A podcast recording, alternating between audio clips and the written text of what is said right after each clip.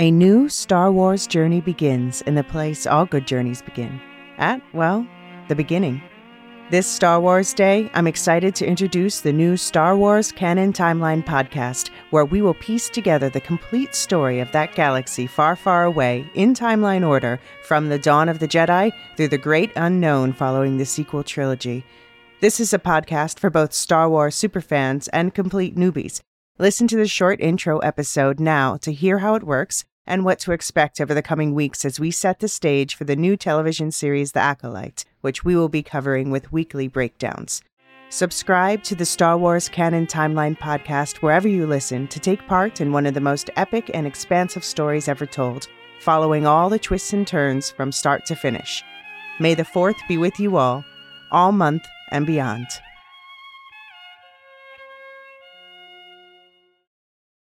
Say goodbye to your credit card rewards. Greedy corporate mega stores, led by Walmart and Target, are pushing for a law in Congress to take away your hard earned cash back and travel points to line their pockets. The Durbin Marshall credit card bill would enact harmful credit card routing mandates that would end credit card rewards as we know it. If you love your credit card rewards, tell your lawmakers hands off my rewards. Tell them to oppose the Durbin Marshall credit card bill.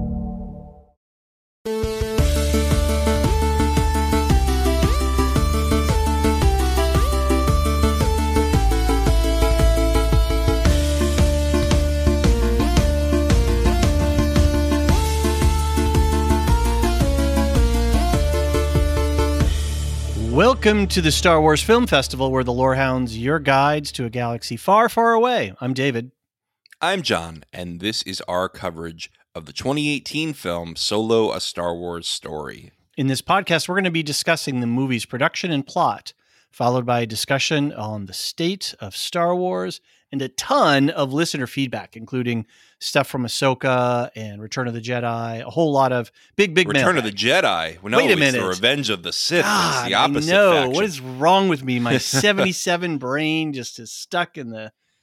Anyway, That's all right. Be sure to stick around to the end of the podcast too for programming notes about our podcasting schedule for the rest of the year. We can What? say that now. the hell is going on? It's the end of the year.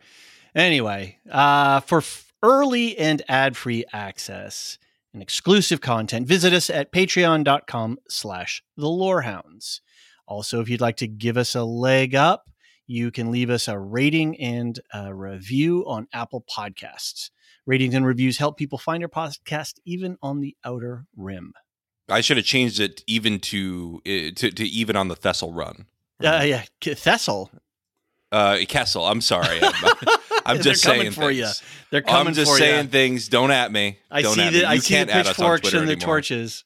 yeah yeah we do love to respond to your questions thoughts and theories on air even if they come with pitchforks so send us feedback for the next episode Send emails to starwars at thelorehounds.com or head over to our website, and there you can use the nifty voicemail feature or the contact form. Or you can post a message in our Discord server, and we can include those conversations as well. We've got uh, links in the show notes. We've got a fun and engaging community there, and we've got channels for the book projects we're doing and general television chat, a whole dedicated Star Wars channel. Uh, so join us there. It's a lot of fun. well david i think we are in an appropriately punchy mood for this movie because this movie is throwing punches all day mm-hmm. that's the whole vibe of the movie so uh you know we've i think people by now i have this bullet point in our in our outline the brief star wars personal histories i think people know by now we are uh light lore fans right, Right. we we've watched some of the animation stuff uh, we know a decent amount but certainly not everything so if you hear us say something wrong or you want to add some context or depth to something we say. Vessel. yeah, yeah. All right, Kessel, we got it. You don't need to write that one in. Um, give, feel free to just write that in. That's totally fine. Anyway, let's do our overall impressions of this film. David, you're first.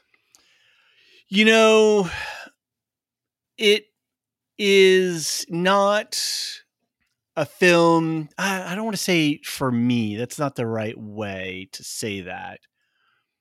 I'm glad that this film exists in the Star Wars universe and I know there's a, a lot of people who really enjoy it. I, I think it's good that we have a little bit more wink and a tongue in cheek style, you know, movie uh, in there, even though it's a little bit adulty um, in in some regards. You know, there's some uh, scenes of you know violence and exploitation and other other uh, fun adult themes like that. But it is a little bit more of a uh, roly poly uh, show, and it was. I think I described it this way when we did our live watch, which is a Patreon exclusive that we're we're doing right now for all the Star Wars films. It's two hours and fifteen minutes of fan service, and I don't want that to be a negative comment.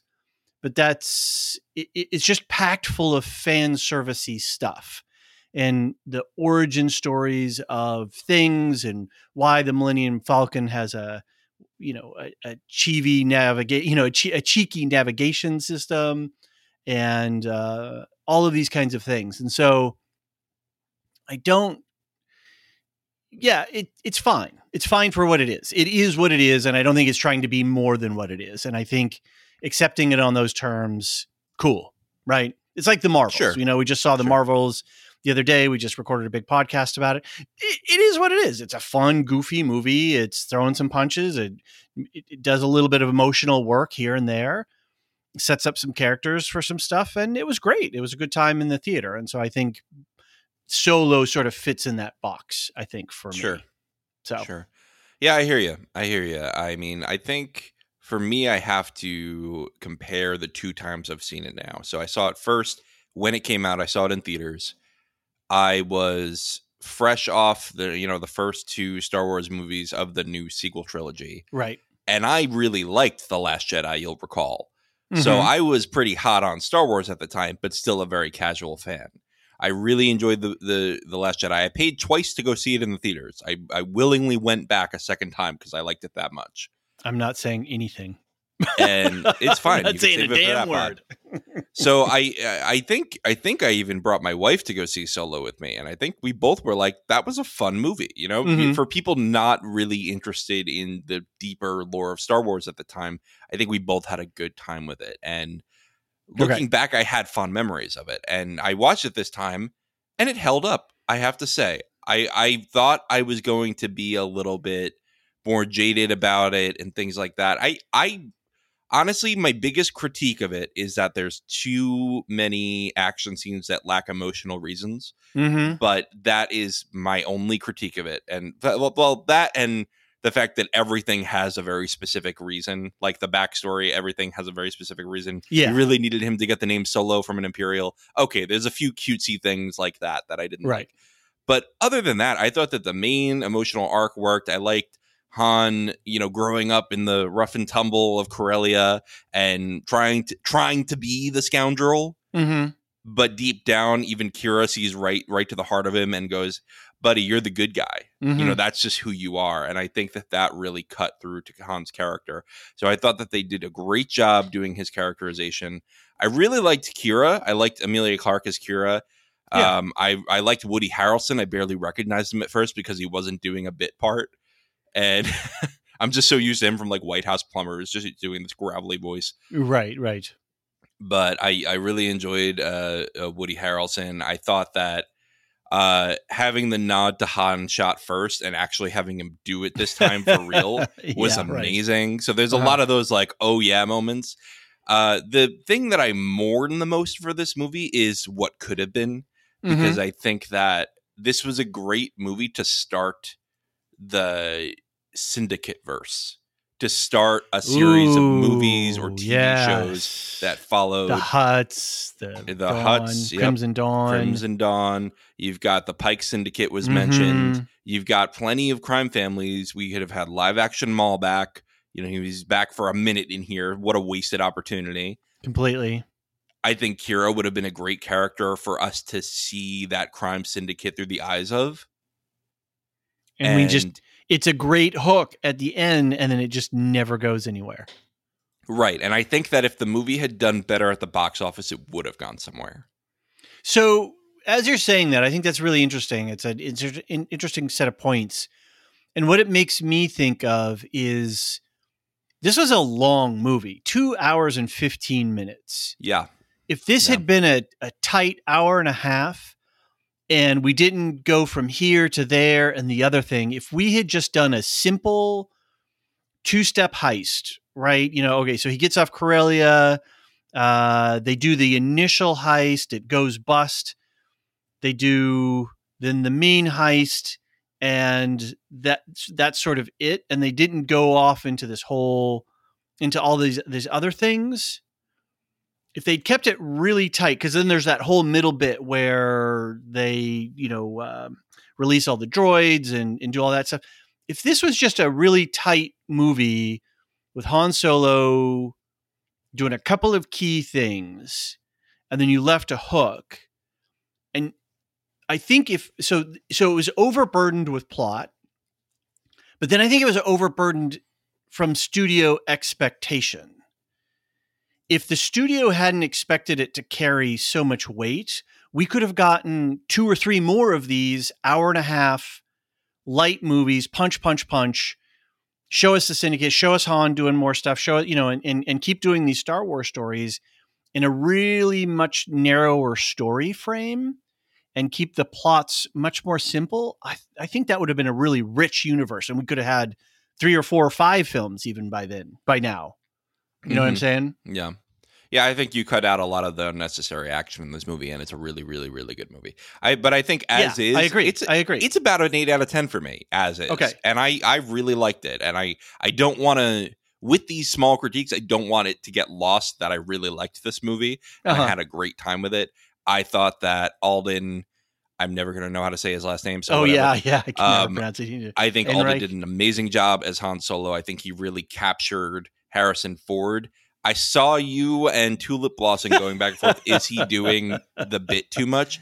I didn't think so. much. I actually really liked the the how much he did it. You know, I thought Okay. that he did it just enough where I felt I, like I was seeing the same character, but not so much where I thought he was just doing an impersonation of Harrison Ford. He had the vibe that that's for sure.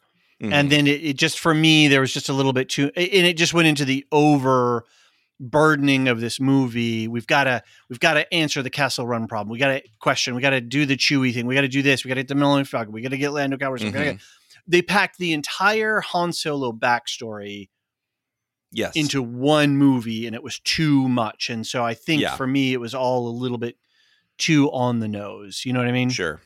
the dice, everything, and and it, it Mhm. got it was just thick. It was like one of those. Well, I know you, you're a noted cake hater, uh, so it was like one of those multi-layer cakes, like seven layers of cake, and, Oh, disgusting! and it's a ton of fondant and a ton of you Listen know to Second Breakfast if you want to know what David's talking about with me hating cake.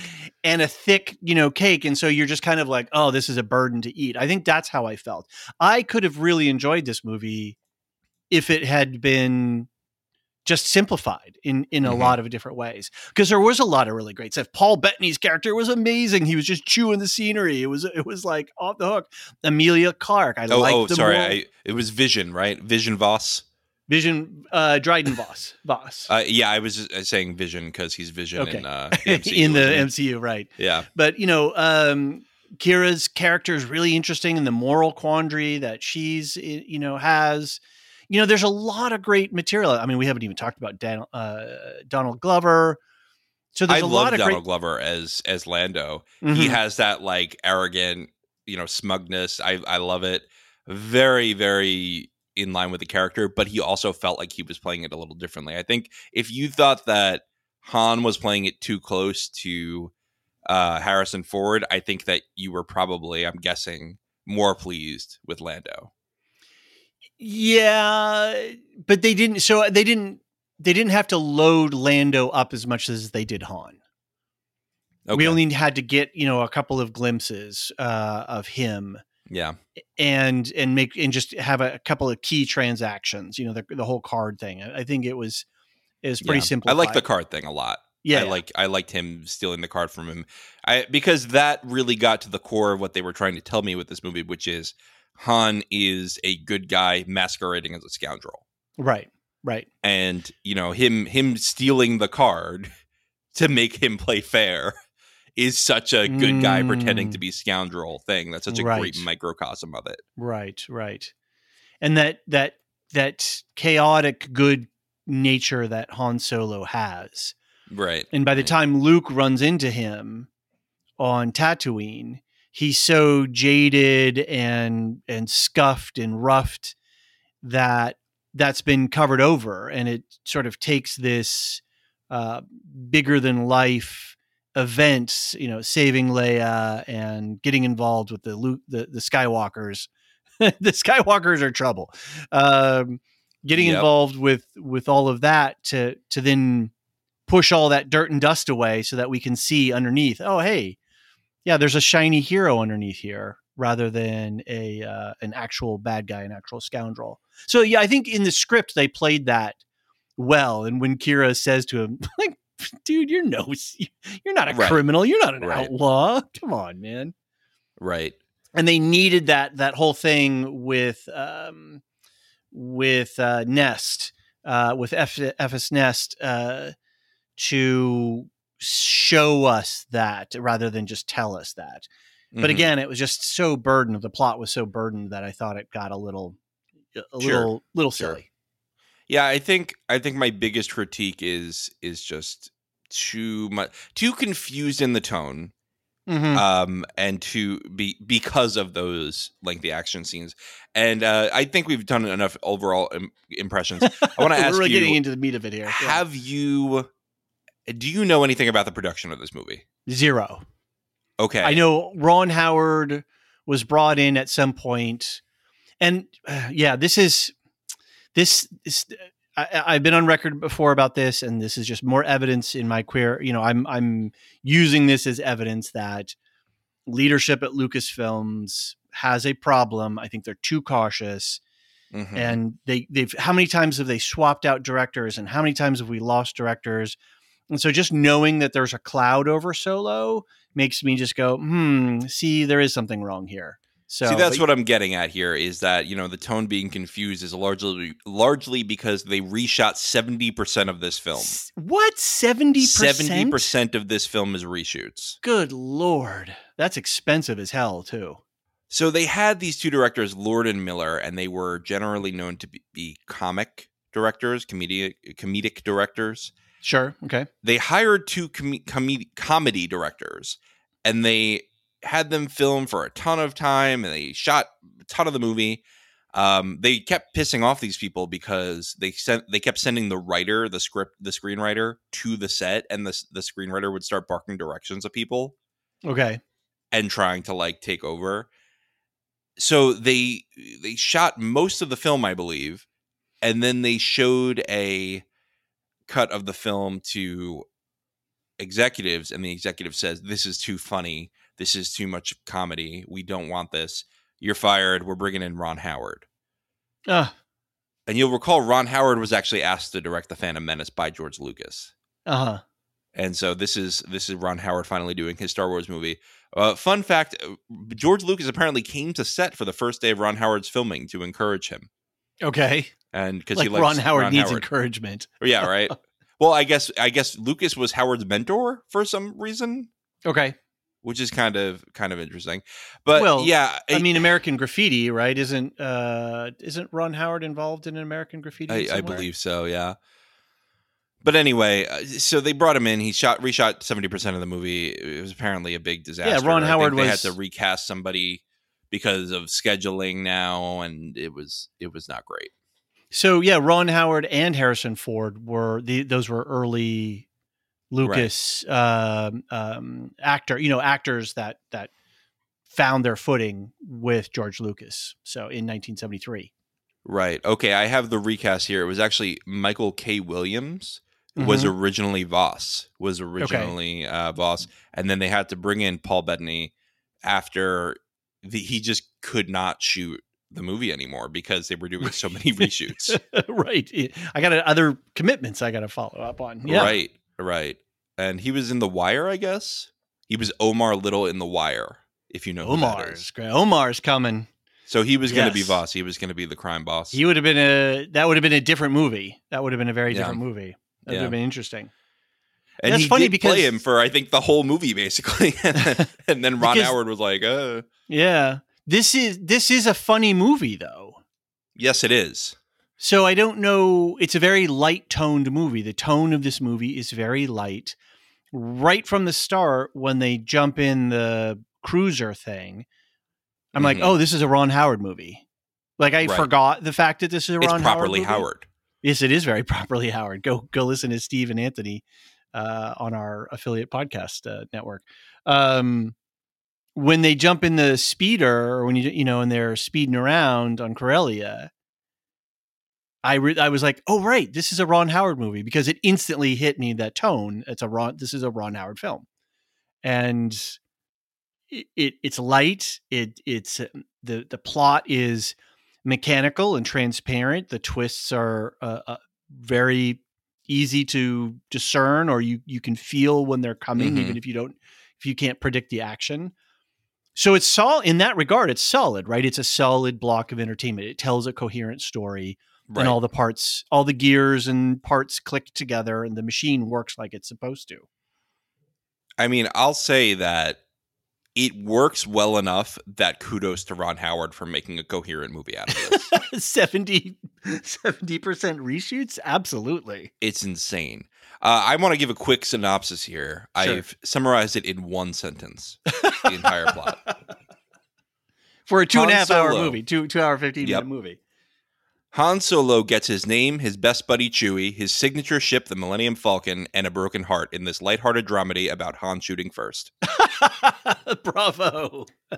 Thank you, thank you. Bravo. Those are some you I think you you win some bonus internet points there. That is a very That's tight log line. Yeah, that is. That's the movie. You got the whole thing. You have his origin story. And that's what I was saying before about it being fan servicey. And I'm not trying I'm not using that as a pejorative. Just simply pointing out that this that's this movie is loaded with that. And at the same time, it did a, bunch of cool world building, but then it never went anywhere with the world building. So Right. So you have a lot of the syndicate lore building within the Clone Wars, especially a little bit in Rebels, but more of the Clone Wars. And I really wish they had gone somewhere with that because I think that's so cool. I mhm. think it's so interesting to say, like, okay, sure, you have the Empire, but you also have this crime family, which has always been part of the DNA of Star Wars with the Hutts. Yep. Yep. And I, I wish they would have done that. Also, let's just make this clear Han would have been a much better person to follow if you wanted to explore the Hutts than Boba Fett Mhm. on Tatooine. yeah, agreed. We could have just done a mini series on Tatooine with Han Right. instead of Boba, and that would have That'd been be- way better. yeah, it, uh, almost procedural in nature. You know, he's got to go on this mission. He's got to go on this smuggling Yeah. run and that smuggling Like run. Like the Bad Batch. Right, exactly. and it just sort of leads the drama is built in, right? It's just going to for as for as good-hearted and lucky Han is, he also doesn't there's a there's a kind of uh drama cloud that sort of follows him around. Stuff happens because Mhm. he's Han Solo Right. and he's going to get into trouble. And that would have been a great little six episode, two season, you know, 12 total, something like that. That would have been really fun. And Right. co- crossing paths with all the different crime syndicates. Yeah, I can see that. I could really see that. It would be great. You learn more about the Pike Syndicate. You Yeah. Learn, you learn about Crimson Dawn. You get to see Maul in action, live action again. I think too, you the, get this interesting question of you've got the boot heel of the empire, right? Uh, you know, squeezing down on everybody. Meanwhile, there's this thriving criminal, you know, multiple criminal sys- syndicates operating within the empire. So how does that happen, right? You know, they're maintaining order and law and order, right? Where the, you know, keeping everything, but yet underneath there's this massive crime uh, network operating. And that's an interesting question. That's an interesting space to explore. How does crime arise in a totalitarian style environment? Yeah. Because they'd be servicing the imperial officers, there'd be a lot of bribing and backhanding and, you know, all kinds of using them as cutouts, you know the Empire could use them as cutouts in all kinds of situations. Right. We knew Tatooine was a little bit outside the Empire's grip in the original trilogy. Here we have this planet. I can't recall the name of it, but that they go to to refine, and they go, "Oh yeah, that's outside the Empire's jurisdiction." Right. Uh, so we know that the Empire has not gotten every planet. Um, you know, you even have Han going like, it's it's funny because they kind of see that he's sympathizing with the rebellion right away. They're like, "We're the hostiles. This is their planet." hmm Uh, I did I did really enjoy that they went with a lot of okay, he's a scoundrel and he'll just he'll act like that to to do the right thing or do what's right for him, but it won't always go his way. So you have him with sabacc trying to hustle Lando. That doesn't work because Lando's one step ahead of him. You have him uh trying to uh what was it? Uh blackmail Tobias in, the beginning to blackmail Beckett and his crew. And they go, "Oh yeah, here you go. Here's the deserter. Go feed him to the monster. Right. Go feed him right. to the beast." That was great. So I like that he tries it a lot and it doesn't always work. hmm I thought that that was a nice touch because largely in the original trilogy it does work, except when he gets frozen in carbonite. But Right. other which than which that, then it, it works. which were great stakes. We were we were just left like, oh my lord, Han Solo, Carbonite. Oh my God, what's going to happen? It was such a great hook. Right. Uh, it was amazing. I, I did think the a great comedy beat too was the uh, oh yeah, I've got thirty men over in that ship over there. yes. Yes. right. So And again, that's just all away. that lighthearted Ron Howard style comedy that you know. Right. Right. Yeah. So I, I think, I think honestly, there's not a ton to talk about here, but Not really. really, I, I would say I thought the casting was great. I really did enjoy Paul Bettany as Oh, he was so good. Yeah. I enjoyed Emilia Clarke as Qi'ra. And can we just pour one out for Emilia Clarke's luck? Because every big franchise that she gets a part in, whatever thing she's in, ends up not doing commercially well. Getting messed up. she's had solo with this. You did a great job. Did you know bombed at the box office? You have, and I'm not saying it's a bad movie. I'm just saying it Right, bombed right. at the box office. But you have Secret Invasion, which fell very flat, and she was great in that. An- another situation where studio stepped in, oh, flipped over the the table, brought in new people to clean up the mess, and and sort of disavowed the first pass at it for for whatever reason, and then ended up with a hmm at least in Solo they got lucky and they got Ron Howard. Uh, In in Secret Invasion they did not get lucky. Right. Well, I think part of it is you piss enough people off, and nobody wants to work for you. Right. Yeah, and, yeah, and it goes into that whole garbage in, garbage out, right? If you start start with a flawed premise and you think, oh, we'll we'll fix it in post, and I think this is what Marvel was getting itself into. It's like, Mhm. okay, we'll just shoot everything and then bring it back, and we'll re- we'll rearrange the pieces. That's not storytelling. That's I should not, add, they also fired the editor in this movie when they fired the Oh, really? directors. Yes, Right, they fired right. the original direct- editor. Um, so they really cleaned house with it. I think part of it too is people got a bad taste in their mouth about the studio here because Yeah. they were leaking all of this. They were Yeah, leaking right. that uh, they saw a cut of the film, they hated it, and they fired these directors. Um, and that they had hired Ron Howard because the first two directors failed. and that's in Hollywood. That's that's really bad, That's reputational harm, right? Super bad exactly. reputational harm, and that's why whenever you see interviews with actors oh it was so great to work with that person oh they're always everybody's saying always nice things about each other Right. regardless of what the Right. truth is it's because you don't want to blow up somebody else's situation Right. or or have them come back on you later it, it it's very easy for because actors are always out doing promo and studios are always trying to promote projects so if you go trashing other people's relationships that's just uh, and and uh, reputations that's just bad that's just not cool and fine it didn't work out okay cool but you know yeah you you- don't intentionally blow somebody up unless they're unless there's a real situation you know and it sounds like there wasn't. It sounds like there was Exactly. literally just a creative vision difference. and this just goes back to the the fact that I think Lucasfilm are very nervous and are they, they they're working very hard to protect their brand and and the they're they're operating out of fear rather than a creative vision. Right. Right. Well, I really enjoyed everyone in this movie. I even enjoyed Beckett and and how he taught Han too well. Right. Yes. He taught Han really well with the whole people are predictable, the whole he he's just talking until he can get a shot in at Han, right? He's talking to get Han distracted. Yeah. Yeah. yeah. And Han yeah. sees that and he's like, "All right." shoot he's like, "That was a good move. That was a Which- good move, Han."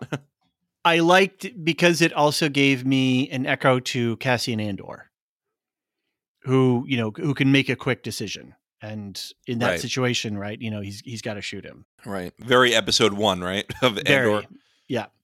I, I did feel very bad for Chewbacca having to schlep all those heavy briefcases around on a desert planet when you're a fur when you you're a Oh, creature yeah. that has a heavy thick Mm. coat of fur. They just tra- treated him like a valet, like Lurch or something. I was like, come on, man. Let me ask you something else about Chewbacca. He's 190 years old. Yeah. And he's got like an 8-year-old in the holiday special. when was Lumpy born? yes, I think Wikipedia has a whole bio on, on Lumpy, so I think that that will probably And stitch it all together. He's flying around with Han as a fugitive of the Empire. When is Lumpy born? I need to know. If you don't know what we're talking about, the Star Wars Holiday Special, which is now non-canon, but we're having fun with it, Forty-five years old this year. an absolute disaster, and it's so fun to watch, and it's so fun to talk about, and it's just chaos in a two-hour movie. It's actually like ninety minutes if you take out the commercials. You can find it on YouTube. Just look- for the Star Wars Holiday Special, nineteen seventy-eight, and we are doing a podcast on it. We already recorded it. That'll be out the week of December fifth when this documentary about it comes out. You know what I think is the cool thing is is that unbeknownst to us, we actually recorded it on Life Day, on the day that it originally aired Yeah. on on television. And I think the the thing to remember about the holiday special is it was two hours of television in a format that was normal at the time, which is a variety show style. But the thing that it missed was having a host, which most variety shows would have some sort of structure to it. And and Lucas films, Lucas himself, they were like, "Yep, we got to do something. We got to keep the the airwaves filled with Mhm. Star Wars content." But they were too busy working on Yeah. Well, the execs from the studio reached out to Lucas and said, "Can we do something with your characters?" And he said, "Yeah, sure, go Yes, absolutely. Gave them Yeah. access and then walked away from Yeah. it, and then they didn't know what they were doing. So. Right. but it is a Right. brilliant piece of um, It's 1970s Did you- uh, histo- history. Did you see Mark Hamill tweet about it the other day? No, no, I missed it. He, I'm, I'm using the Dead Bird site less and less. So, yeah, me too. But he retweeted somebody who said like, "What's your favorite part of the holiday special?" And he wrote the ending. He said the credits. That's Yeah. cute. That's Yeah. cute.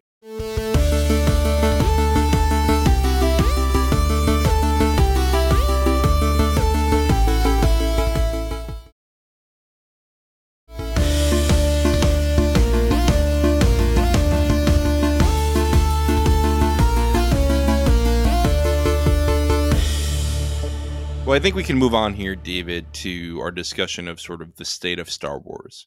I think that'll lead us nicely into feedback because Mhm. we have this movie that had a disaster of a production, but ended up pretty good. Um, and it was on the heels of The Last Jedi, which was very divisive. Again, I liked it. A lot of people didn't. Um, and that's part of why it did not pull its weight at the box office, unfortunately. Again, it was also five months after The Last Jedi. You got to remember it was a May release. And it was literally five months after the last Star Wars movie. And I think people were getting a little bit of movie fatigue too. And it's disappointing because we were expecting a whole like, oh, this is going to bring the new era, the new dawn, and we're going to have Right. these things called a Star Wars story, right? You know, this sort of product line where Mhm. they're going to pop these things out, and then yeah, we heard an Obi Wan was in development, and then that Mhm. became the series. yep, and they went But to yeah, TV route. Yeah. Yeah. Which I'm I'm fine with the TV route, but not everything needs to be TV. No, So anyway, I think that we you wanted to talk about sort of how Ahsoka made you feel about the state of Star Wars last time, and uh, you you talked about that at the end of our Revenge of the Sith podcast, and then I cut it because we had to go, and I didn't want to end on a bad note. So I'm giving you your your vehicle now to discuss how you're feeling about Star Wars. Well, I think I've I've already let some of those feelings and uh, opinions out already in this podcast, so I don't want to belabor the point too much. I'll reiterate the fact that I think Lucasfilm is lacking creative vision and uh, and an artistic focus. I think part of the problem is that Disney bought Star Wars for 4 billion. So that's a huge line item on their books. And that needs that that monkey needs to be fed, right? That like the that Right. that you- you've got to have return on value for that. Mhm. I'm I'm no corporate, you know, wizard with numbers or something like that, but I can certainly believe that a publicly traded company like Disney splashing out 4 billion dollars in cash, you better see some returns on that investment. And so I think what that gets into then in terms of corporate governance as opposed to creative visioning is that corporate executives who are conservative by nature are under pressure to return on that 4 billion every title that goes out has to be a hit and it's got to be a hit for the widest possible audience we've got to scoop enough we've got to scoop huge scoopfuls of cash every time we hit the streets with a new product and i think when you see a film like solo here it's packed with stuff it's just overstuffed Mhm. and I think that that's that's the evidence of of the the issue right there. And Sure. I think we were kind of you know we were even kicking around this idea a minute ago with you know oh well you could do stuff with the the syndicate verse and whatnot.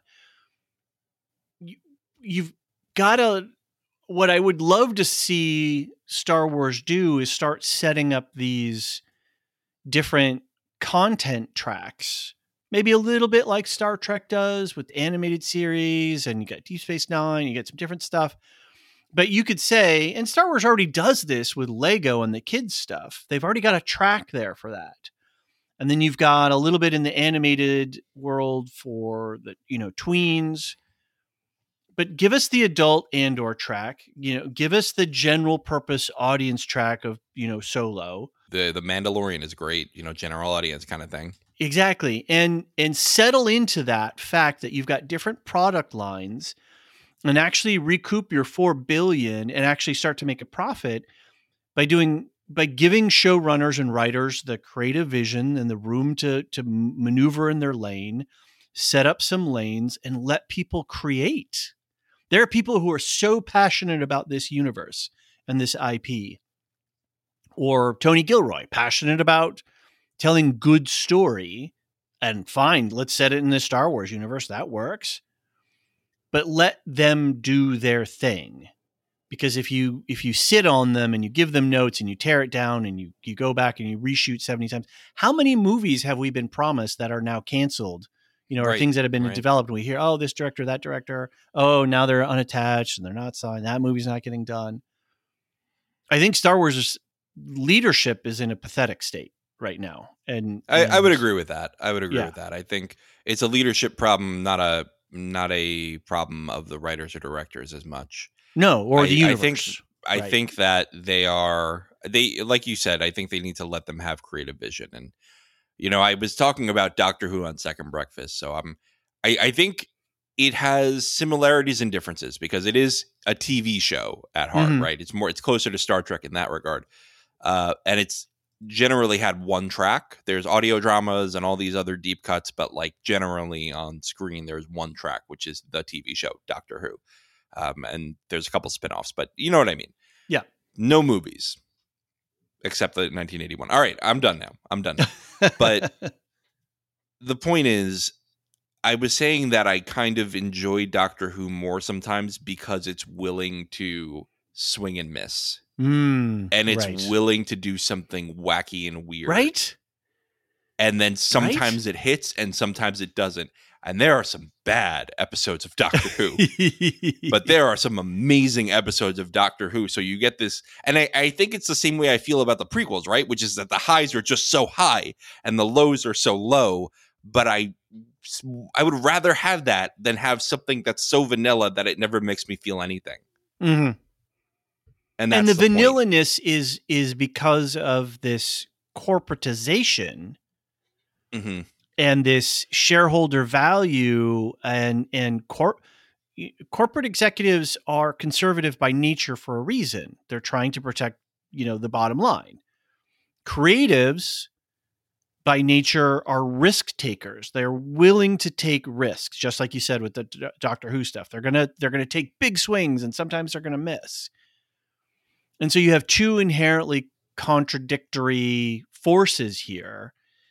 And if they're in balance then we get amazing stuff. The matrix right? I've, I've been on record before about the matrix an amazing Mhm. creative vision that had tight constraints on it and it told an incredible you know visual story.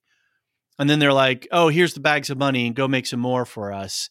And then they just mush down into nothing because they, it was out of balance the creatives were too far away from you know the tight business controls. So if they're if those forces are in balance and right now i think with lucas arts it's out of balance. There's no for there's no balance in the force. Well, I think the point is that Star Wars in general, you know, when it began, was something seen as not going to be a moneymaker, as not safe for a corporate entity to invest in, which is why George Lucas had the rights, right? Is that right he had to go do the legwork for this. He, right this was not handed to him. And you're never going to get the high of something that's never been done before by doing the same thing over and over again, even if it was once novel. So they need to have these new ideas come in. They need to have these creatives have a little bit more space. I think that's the point. I think that's great. Um, but I, I do think that you can make good media that appeals to multiple audiences. I will say again, Doctor Who is made for kids and adults together Mhm. um, and Star Trek, I think, to an extent too. Right? I, I'm less familiar with that industry, but yeah, I, th- I think that that generally Marvel, there are things that they've done well that are for both kids and adults, and I hope that they can get back to that level of quality with Star Wars. And I'll say, I, w- I want to transition into Ahsoka now because we're going to get into feedback in a second. With Ahsoka, I enjoyed seven of the eight episodes. Mhm. I enjoyed seven of the eight of them, and the last one didn't stick the landing, and that was so disappointing for me because I wanted it to succeed because I want to be able to say I'm really loving this. I really liked the full season of The Mandalorian. I really liked the last season of The Bad Batch. So a lot of these things they are delivering. It's just a consistency problem. And like like I said, I I want a little bit of inconsistency and that I want risks to be taken, but I think the point with Ahsoka was it fell flat for me because there was no risk taken because they went with the traditional, oh, she can suddenly do the thing. right Uh, and I'm I'm I the reason I said do the thing is because I'm now going to give a spoiler warning for Ahsoka because we're going to move into Ahsoka feedback too. So now everything Star Warsy you will now be spoiled. So don't stay here if you haven't seen Ahsoka and whatnot. But all right, now that we've done that, having Sabine suddenly use the Force, I think that was something that was very, you know, traditional Luke Skywalker in the den on on uh, Hoth, you know, pulling up the the Right. lightsaber out of the thing. It's it's just the same story I've seen a million times, and I'd rather not see that again. Right, right. And I think this goes back to a, a point that I was making before too, which is if every project out the door has to be precious and it has to hit you're you're you're you're loading too much um, expectation and value on every single property. So when something does swing and miss, then oh my god, it's catastrophe, it's terrible. Oh, and uh, we have to rethink our whole strategy and whoa. Uh, whereas if we're just popping stuff out and we're kind of letting stuff fly, and this one failed and that one hit and this one was pretty good and wow, that one was super interesting. It was a really unique take.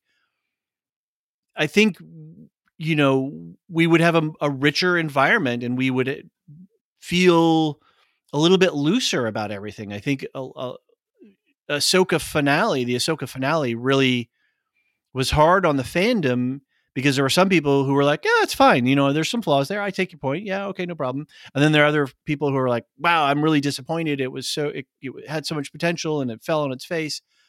And then that set up these sort of negative vibrations in the fandom, um, which is disappointing because I don't think either side was wrong. You know, No, I think you know, I if- think the people who were really disappointed in it, like us, are very like, hey, we're disappointed in this because we want the franchise to be better. We want it to be Mm. better managed. We want to hear. We want to watch more interesting stories. I want to see the story of somebody who is not force sensitive or low force sensitive, but can still do the job. I want to see the ordinary people like Cassian Andor and like Sabine used to be before this random I can use the force deal. right.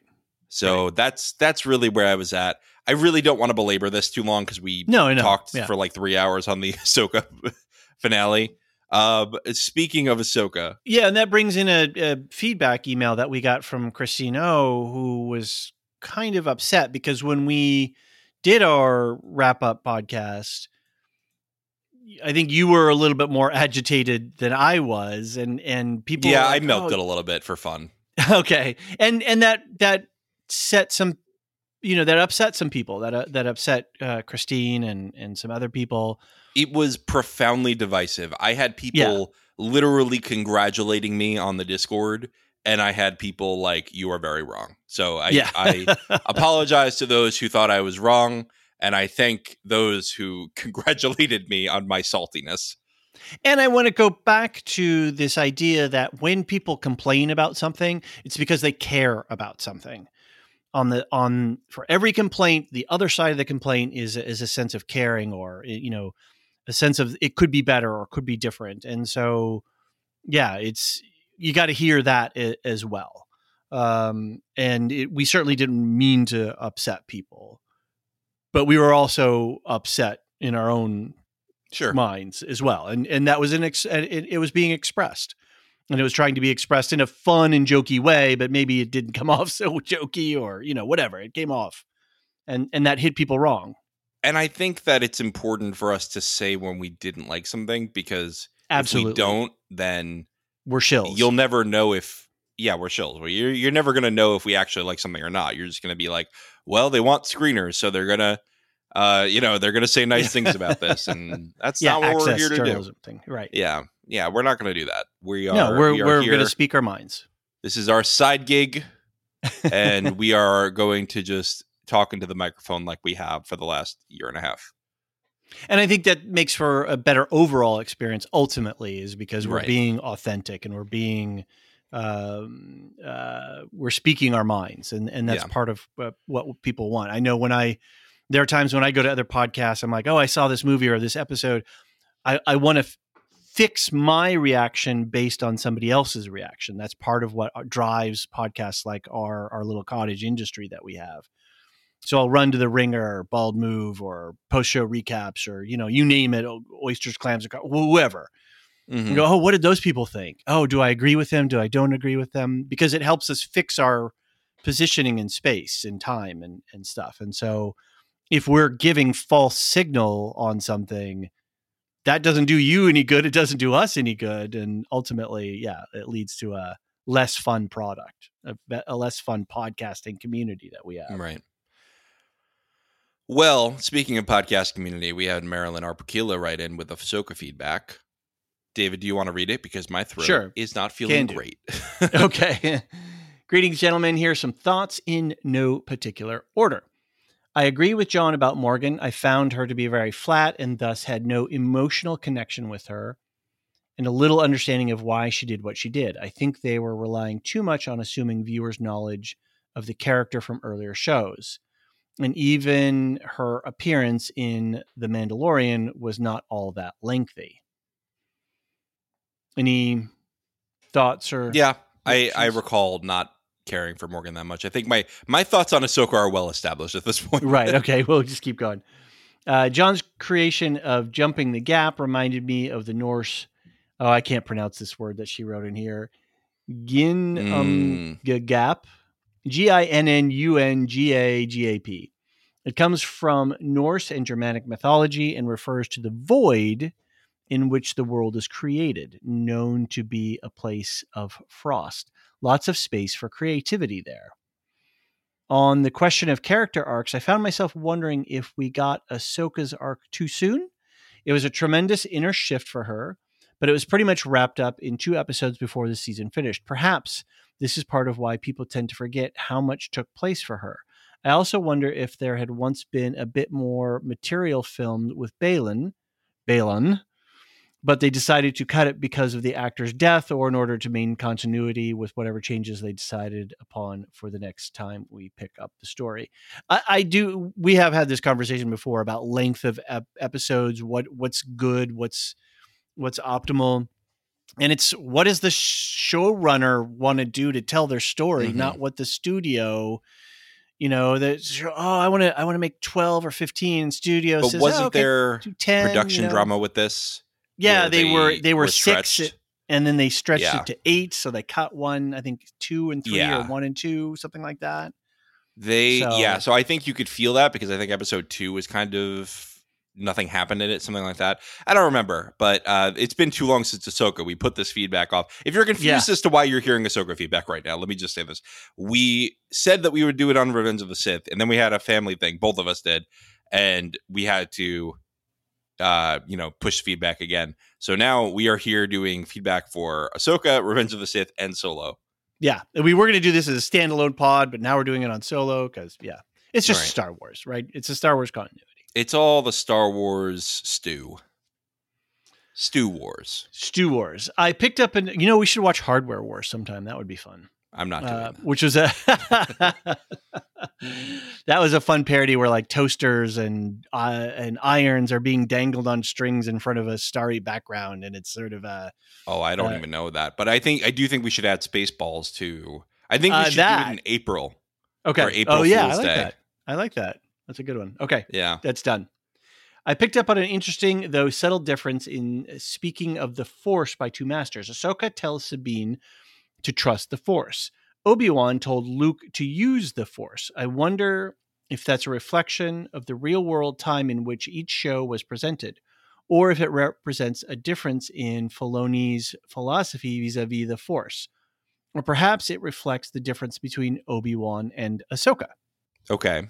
Yeah, uh, this is interesting. I I don't know if there is something going on with Filoni and and what they're telling in terms of the Force story, but I think it's interesting to contrast it slightly. We just saw the Marvels and the Marvels ending. I will not spoil um, directly. I'll try to hint at it.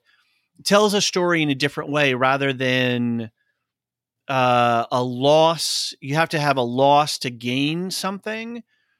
You can gain something by you know operating in a different way. And I'm wondering if Ahsoka is part of that story shift in the larger zeitgeist that saying, well, yeah, we don't have to go from this trauma standpoint of like, oh, my family was killed and now I'm a superhero. But like, yeah, stuff is tough and you know, we're we're doing the best we can and let's figure out some things based on trust and and mutual cooperation and rather than, you know, dominance and killing or something like that. You know, like I, I'm I'm not Mhm. trying to get too uh um fuzzy wuzzy here, but the the idea that Ahsoka represents a different style of utilization, which is why she's not a Jedi, right? She's Mhm. not a jet. She's not part of the Jedi Order, regardless of whether it exists or not. I She was didn't trained load up the by sound. them. Hmm? I didn't load up my sounds. Oh, Ahsoka, a Jedi, maybe not. You'll see why. Yes, we need to we need a more more original hits from uh, from John Lorehound. Yeah, we'll see. The people are missing uh, your music, John. I Anyway. don't know what it is about Star Wars TV, but it gets me going for my music. Well, come on, Lucas. Let's. We need more TV because we need more John to make more music. There you go. Uh, Marilyn continues regarding the elimination of the clone soldiers post Order 66. I think that the Emperor and or Tarkin were taken aback a bit by the very success of the inhibitor chips and realized that someone could engineer something similar to backfire against them and their rule. Hence, the obsession with the Bad Batch and the destruction of Kamino. That's an interesting theory. hmm I Any think thoughts? also part of it is they want to have you know, if it's just the clones, it's very easy to remove yourself from the military and feel less patriotic, less, you know, in with the empire. If your brother, sister, friend is being conscripted to the imperial military, now, oh, I know a stormtrooper. You know, Mhm. and now Right. now you're going to be a little bit more sympathetic to the empire's cause. And I think uh, Brian eighty sixty three had mentioned something about that too, and in the history of like that's a good way to, like you're saying, is to Oh, that's literally in yeah, it's in his feedback later tonight. So let's save it. Oh, it is okay. We have Yeah, that I feedback. just- I just saw that, yeah. cool. Perfect. So we'll we'll get there when we get there. Uh, all right. Marilyn continues. Regarding Sabine's force energy or lack thereof, I think it's a case of the force moves as the force wills. There's an important mystical component here. I really dislike the whole MIDI chlorinization, chlorinizing, uh, which is not predictable or controllable. Breakthroughs in meditation practice are similarly random. You do what you can to prepare yourself, you open up and you wait. In Sabine's case, I think it was a question of her dire necessity as well. For whatever reason, when the time came, she reached out to the Force and the Force reached back. And that's all there was to it. yeah, but that's the problem is that when it only comes at the time you most need it, that's a Deus ex machina, Right. right? That's and it's a story that we've, and it's a story The- that's been told already. We already have had that Right. story. and the the force is the deity of this universe, right? That is the Right. holy energy of this universe. It's Right. literally a Deus ex machina if the force decides to reach back at the moment she most needs it. especially when we have no hard and fast rules about how the force works or what you can do with the force and you know force ghosts and uh you know it, working with animals or lev you know uh, Mhm. telekinesis you know there's there's a lot of different stuff that nobody really knows how how it can be wielded or shaped or, or utilized Right. so it leaves the mechanics wide open which means that at any time you need something to happen oh it's the force Right. That is a problem. It is a problem going forward. We'll see. All right, Marilyn wraps up. And so now we wait for what exactly? Film, TV series, books? I wonder if a lot of the frustration people have been expressing with the ending and the series in general is that it's over and we're left with so many questions and we have no idea how long it will take to get the answers. I That is totally a agree great question. That is Yeah. a great point, Marilyn. I think that if they had said, okay, season two is coming in a year or two, it would feel a lot better. Right. We've got the script, we've got some people, directors attached, you know, blah, blah, blah. Great. But part of it was this was right in the middle of the strike. This was on. True. And then sadly, Ray Stevenson passed away. And so that adds even a, more of a gray cloud over a un, uncertain landscape, right? So Right. yeah, and it, it doesn't do them any anyway. I don't, I don't want to keep kicking uh, Lucas film because I could do that all day. Um, all right, Marilyn concludes, but we do know that you'll be there to discuss the answers with us when the time comes, and that is a comfort. All the best, Marilyn. Oh, thanks, Marilyn.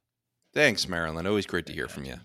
we had a great time on the Marvels podcast. Marilyn guested uh, came in as a as a guest, and and she brought in some really cool insights, and uh, it's always it's always great to have her uh, Yeah. around. Cool. Absolutely. All right. Next up is Eric F. I believe Eric F. is a lore master, isn't he? One of our Sure is. subscribers.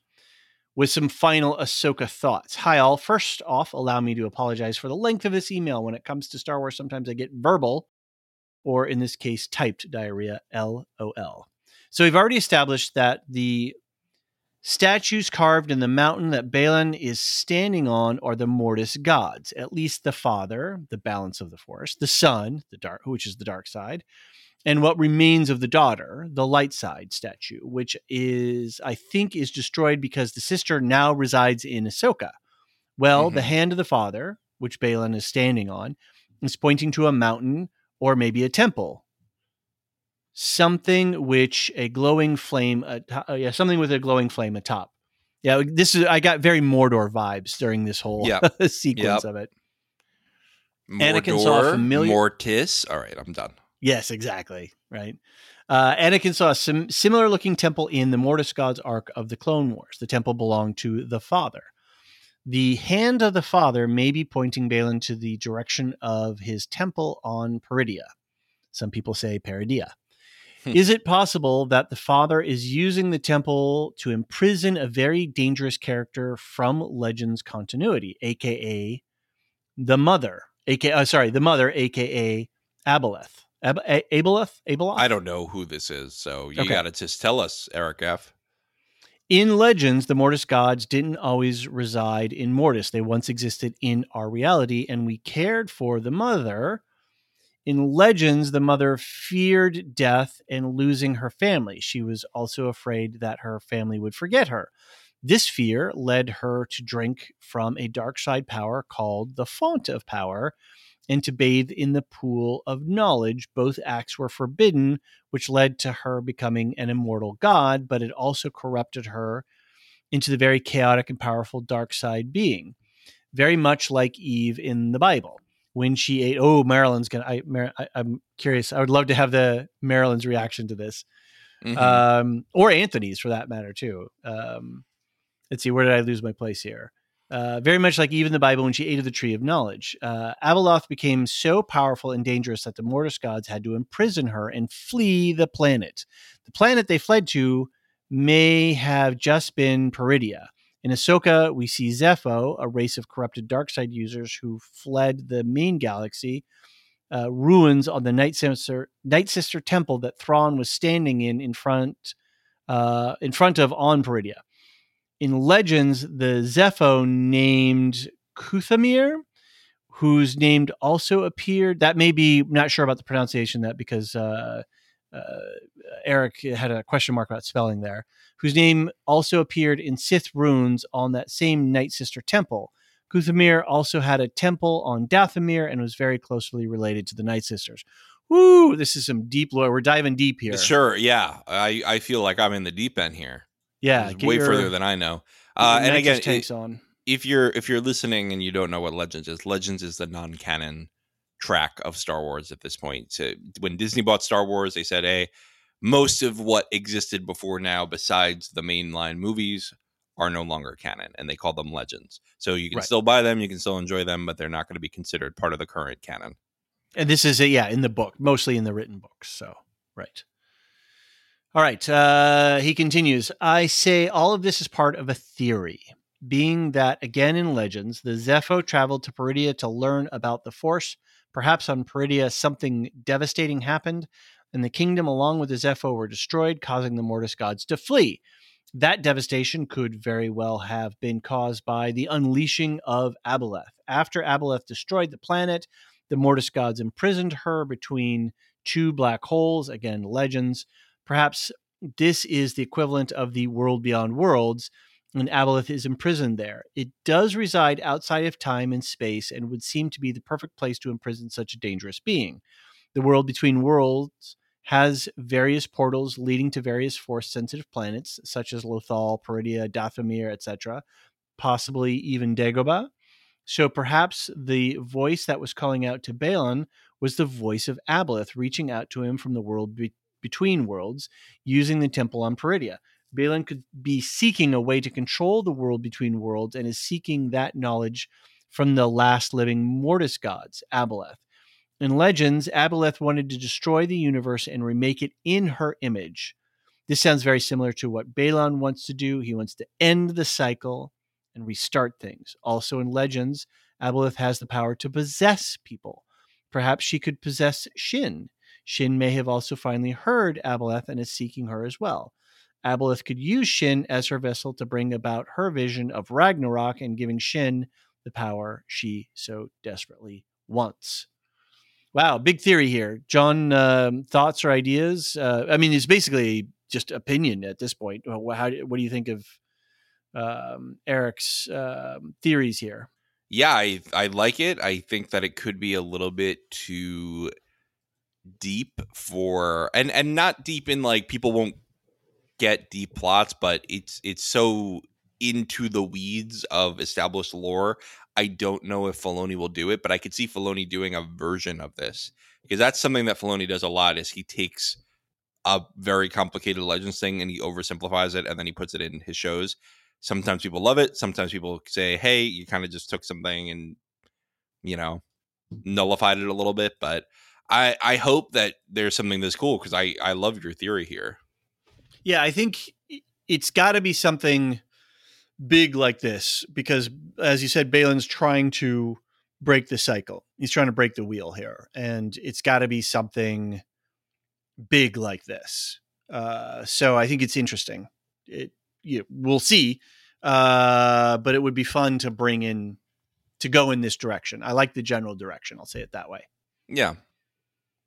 All right, continuing. A side note the Night Sisters may, in fact, be drawing their power from Abeloth. It is, after all, dark side magic, and it would make sense that a matriarchal society such as the Night Sisters would worship a female Mortis god.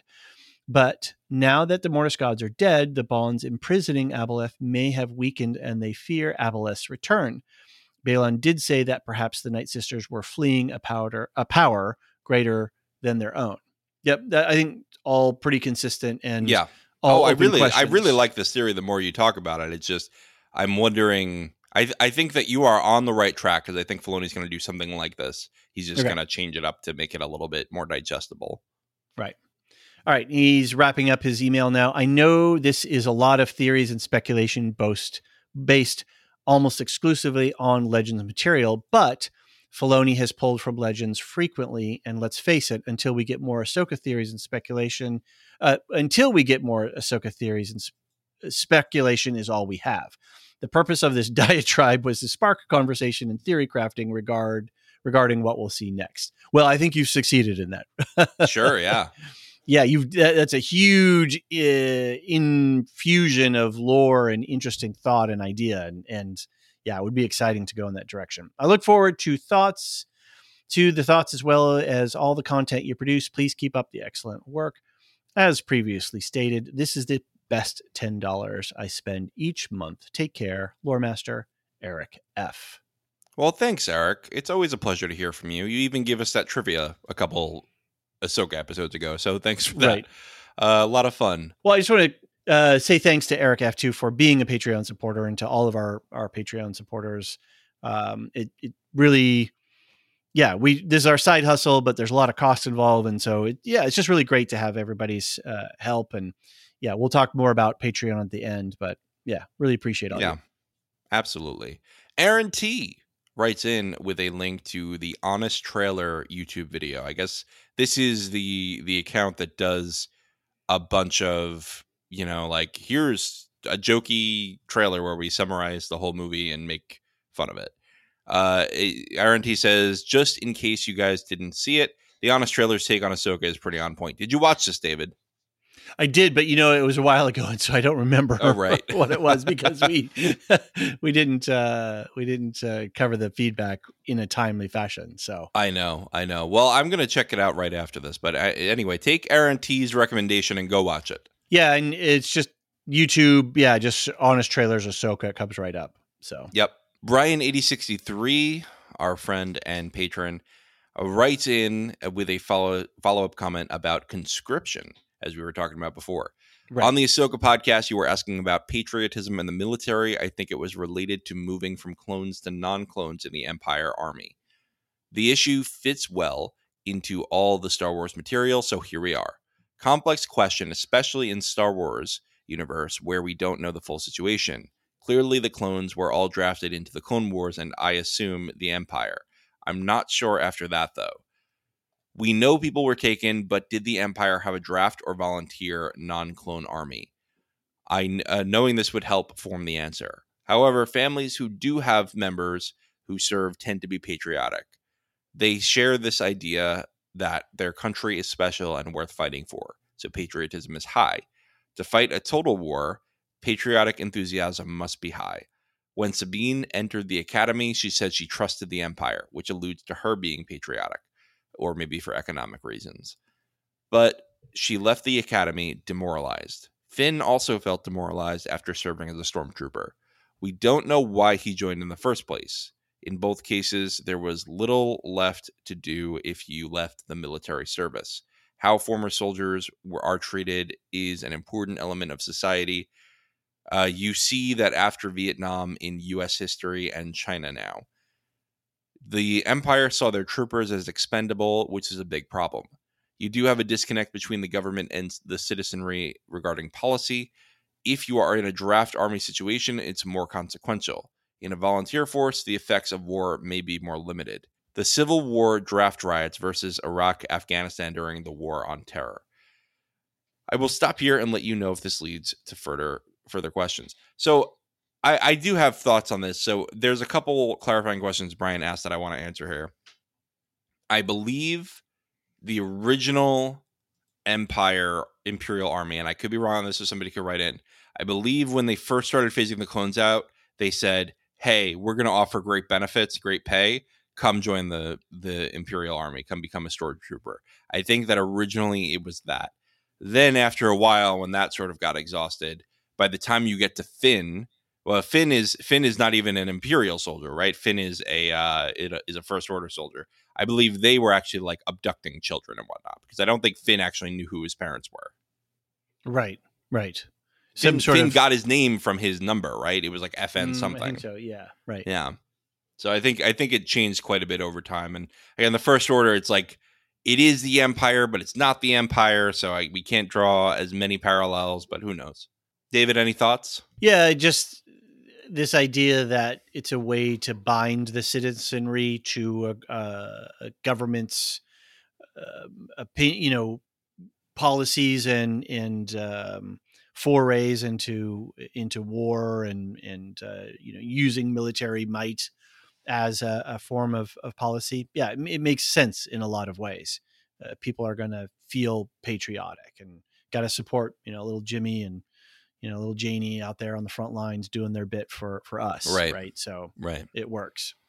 I get it. My brother uh, served as a Marine, and uh, we went down to South Carolina for his graduation from boot camp.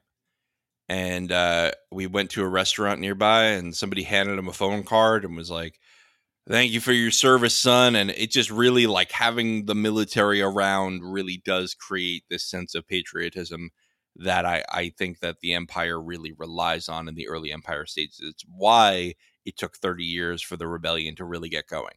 Right, right.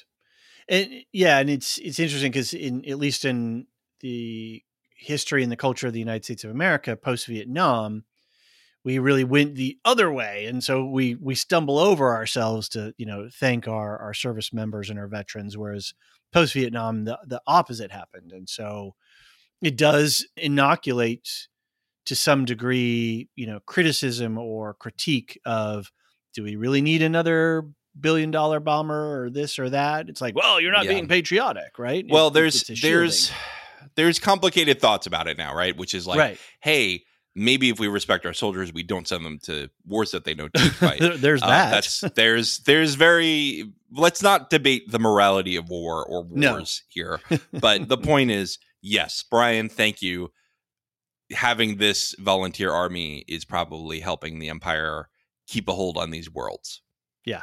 And then All I right. think was it was it Marilyn previously who said that well what if you know what if somebody got a hold of the order 66 inhibitor chip mm, uh, sure. control yeah. software and flipped everybody off you know flicked the switch right. and then yeah right yeah good question good question not great there all right. Thank you, Brian. Always great to hear from you. Eric F is next, uh, which is, uh, yes, again, but this time talking about Vader and Grand Moff Tarkin. Hey, guys, Eric F says. Hey, Eric, again. First off, allow me to apologize for not sourcing my Vader info. Everything that I spewed forth was from, from literally decades of reading comics, books, etc., video games, internet articles, including Wikipedia, and YouTube videos. While some of the info may no longer be canon, as John pointed out with Starkiller, it makes interesting headcanon for me, so I'm running with it. This is from a previous yes uh, feedback, so don't worry about that if you don't know what we're talking about. Now on to the next. First, I heard you refer to Tarkin as Grand Admiral. Tarkin is actually a Grand Moff, oh, which according to Wikipedia is lower. That's Grand Moffs oversaw the. What'd you say? Thessel oh, Thessel. I'm That's you. Uh, I thought you were saying. I thought you were saying asshole, which oh, I thought well, you were like, referring "What?" to Spaceballs. oh, when th- they're you know everyone around me is assholes. All right, if you it, we'll we'll we'll get to it in April. in April, yeah. Anyway, uh, so he's a Grand Moff. Grand Moffs oversaw the day to day operations of the Empire, while Grand Admirals commanded the military. They were the proverbial sword and shield of the Empire, which Sidious would obviously value more. As for Tarkin's feeling towards clone troopers, it is stated in the Bad Batch that he disliked clones for two reasons. One, he questioned their loyalty without their inhibitor chips, which he was obviously correct about. He believed that conscripted soldiers were more dedicated to the Empire. Second, clones were more expensive than it conscripted troopers. Tarkin would rather repurpose those resources to other projects, mainly the Death Star. Lastly, my head headcanon can totally see Tarkin using a conscripted trooper's loved one as leverage to ensure their loyalty. There you go. There. Uh, right, so I we're getting a lot of consistency here, Right. In this, in the theories, Right. I think I've gone long enough. Very much looking forward to your future podcast. Keep up the great work, gentlemen. Lore Master Eric F. Eric, always a pleasure hearing from you. I think we're on the same page on the conscripted or perhaps volunteer soldiers. Uh, and good to know about Tarkin. I I uh, like Tarkin in the Clone Wars too, where he's kind of. I think I got confused because I think he is an admiral in the Clone Wars, and now you're going to tell me next ep- next episode that he's not. So it's fine. It- it's interesting too about Moff versus Admiral because I didn't know, I didn't understand that distinction. I didn't realize that Moff is something different as opposed to just sort of some generic rank or honorific. It's a specific. It's like a, a baron versus a, a duke, right? Mm. It, it, they have specific structure and meaning to them. Exactly. There you go. He's either on or Moff. Duve seventy one. Re Your kids are going to hate you with your dad jokes when you when they get older. Well, the good news is Not they don't you, talk but- well enough to understand them yet. They're Duve seventy one. Re Return of the Sith. Revenge of the Sith. Hi David. Hi John. Re- Return of the Sith. Return of the I, I said I said it correctly the Revenge of second the time. Yeah, it's I've some it's some movie. mind. We're getting punchy. We're getting punchy. Firstly, thanks again for organizing the live watch. It's a great way to connect with other patrons, and it was great to join last night and have a few others in the chat. Marilyn even jumped on for five minutes. All great stuff, guys. Yeah, that was fun. I that was the Ruins of the Sith live live watch. You and I were chatting with Duve most of the night. Yep, and then we did a live watch for Solo, and then what up next is going to be Rogue One. That should be a good one. I think we'll do that in Yeah. January sometime. Yeah, I don't So, think yeah, we're we gonna live watch the holiday special, right? Because we uh, What? it's a little tricky with what? The, I'm planning my entire holiday series around that. I see my whole Okay. life. All right. I'm kidding. I'm kidding. I'm kidding. All right. I'm not a great fan of the prequels, mainly due to how fond my memories are of the original trilogy and how they are inextricably linked with my childhood. I can remember being so excited for The Phantom Menace, the trailer gave me chills, but then when it landed, it was a bit of a clunker. For many reasons, one of them being the mind blowing The Matrix premiering the same year, The Phantom Menace just really disappointed. This then got a bit com- compounded with some of the more clunky storytelling and dialogue in Attack of the Clones. Saying that, though, Revenge of the Sith is hands down my favorite prequel, and it has some of the most iconic scenes and story that resonates throughout st- the Star Wars universe. Yeah, This is true. This is true. yeah, I love the movie. I Agree- love all the. It- uh, of the of the prequels. It is the strongest. It's the most consequential. It's the most mature. Isn't is mature the right word? Maybe the most developed or coherent. sure. You know, like it, it just really felt like it knew what it was trying to do, and it did it. Well, he had finally decided what he wanted to do with Jar Jar, so that really made the movie. once he decided that Jar Jar should be a senator. Moving on. Rather than autopsy the plot and film, I thought it would I would focus my feedback on the section of the movie that gets me stoked every time it comes on, and that is the final fight between Anakin, Vader, and Obi-Wan. I found it a very exciting and dramatically important section of the film, and due to my long association with the original trilogy, I had imagined the fight between our two protagonists for probably 25 years. With rewatches, especially after the Clone Wars, the emotional resonance of the conflict between these characters takes on a much greater level of significance. The dynamic between Obi Wan and Anakin has always been a little fraught. They are the traumatized siblings who lost their father figure when Qui Gon was killed by Maul. It was further complicated by Obi Wan being an- obligated to train Annie after giving Qui Gon his promise as he lay dying. Add in the whole chosen one and Annie being a precocious brat. I said it. It was a very complicated recipe for their relationship. Yeah, I, I I'd agree with this. Obi Wan was not equipped or prepared to handle uh, Anakin. He literally really took needed- his knight. He was a Padawan when he met Anakin. He Right. took his knight test at the very end of the movie when they're like, "Hey, you're ready. Go ahead." That's not enough time. The- No. you went from trainee to trainer right then. Yeah, and that's where the the more frater- their relationship with more fraternal. You were my brother, right? You know, you're my chosen one. Right. You know, Yeah, and I, I did like I did like that they did that rather than having him be like, "You were like a son to me," because I don't I don't Yeah. think he was. I don't No. think he was. Yeah. and that was the problem is Annie needed a parent, and Mm-hmm. he and he did not need a big brother.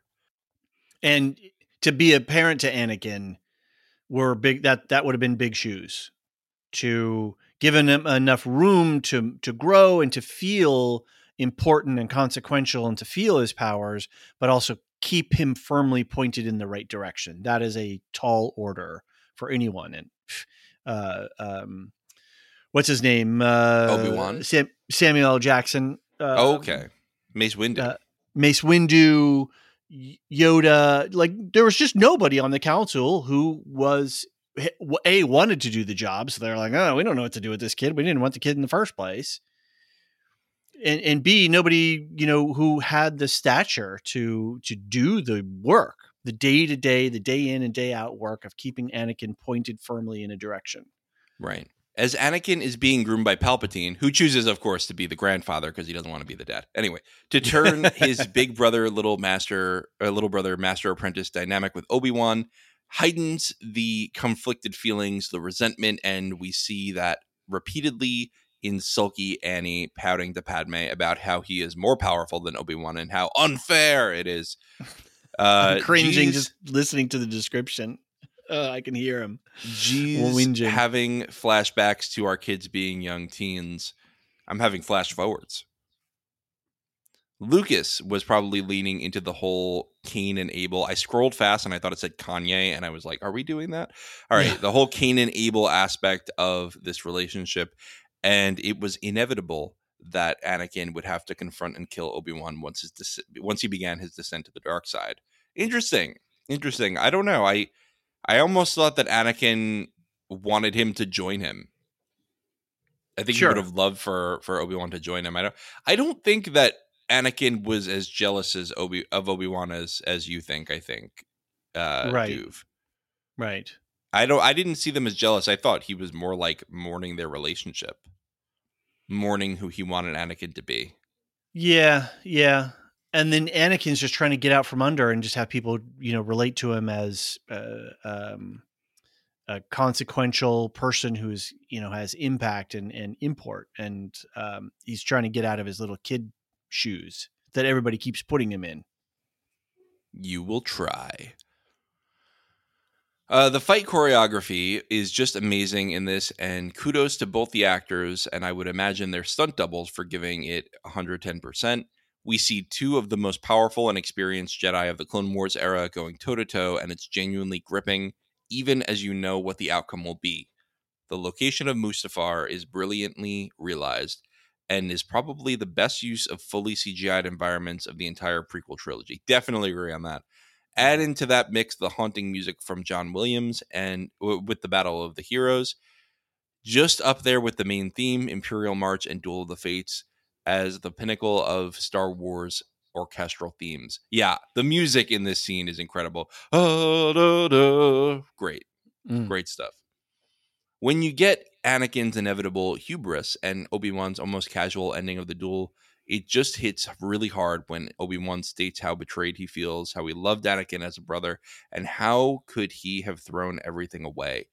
Ewan McGregor justifies his inclusion in the universe, and it was here that he totally he moved totally beyond a take on the Alec Guinness portrayal and made Obi Wan his he is on fire, as well as Vader, and hits you with real grief for the brother he no longer has. Mm. Yeah, it's it really is heartbreaking because you Mhm. have you you really do know that Obi-Wan would rather Anakin right here be like, "Hey, I'm really sorry for what I did. Can we go back?" and they just go off into exile together and they save people, but that's just not going to happen. No. Phew, that's some premium quality filmmaking right there and shows what the prequels could have been with some more input from a skilled writer and producers who weren't wed to the creator of the franchise. I only got four hours sleep at the end, and I am about to have my mum over Some people for say Sunday. Kip. Is- oh, so that that wasn't a typo. That's a real thing. Yeah, Kip. It means take a, That's na- not a a nap thing. or sleep. Yeah. That's not a thing. You know what? You Brits make shit up all the time. I only got four I- hours of He was Kip he he was really knackered the next day. in the end. I see. I thought this was a typo. I I can't.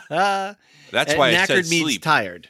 I went with context clues, but Okay. I I get all right. Uh, and I'm about to have my mum over for Sunday dinner. So am now slightly punchy. Have a great one, guys. We'll skip Solo, not that I don't like it, and instead go all in on my favorite Star Wars movie, second only to Empire, Rogue One. May the force be with you, Duve seventy one, Stu. Thanks, Stu. Thanks, Duve. Always a pleasure hearing from you, and thanks for all of your support and all your uh your chatter on here and on on Twitter and on on uh, the Discord. Love having you around. we'll have to be I think when we get around to scheduling for Rogue One, we've got to make that a a, a friendly one in terms of timing and date, and I think that'll be probably one of the more popular live watches. So Yeah. yeah. Okay, Lorehound Connor M.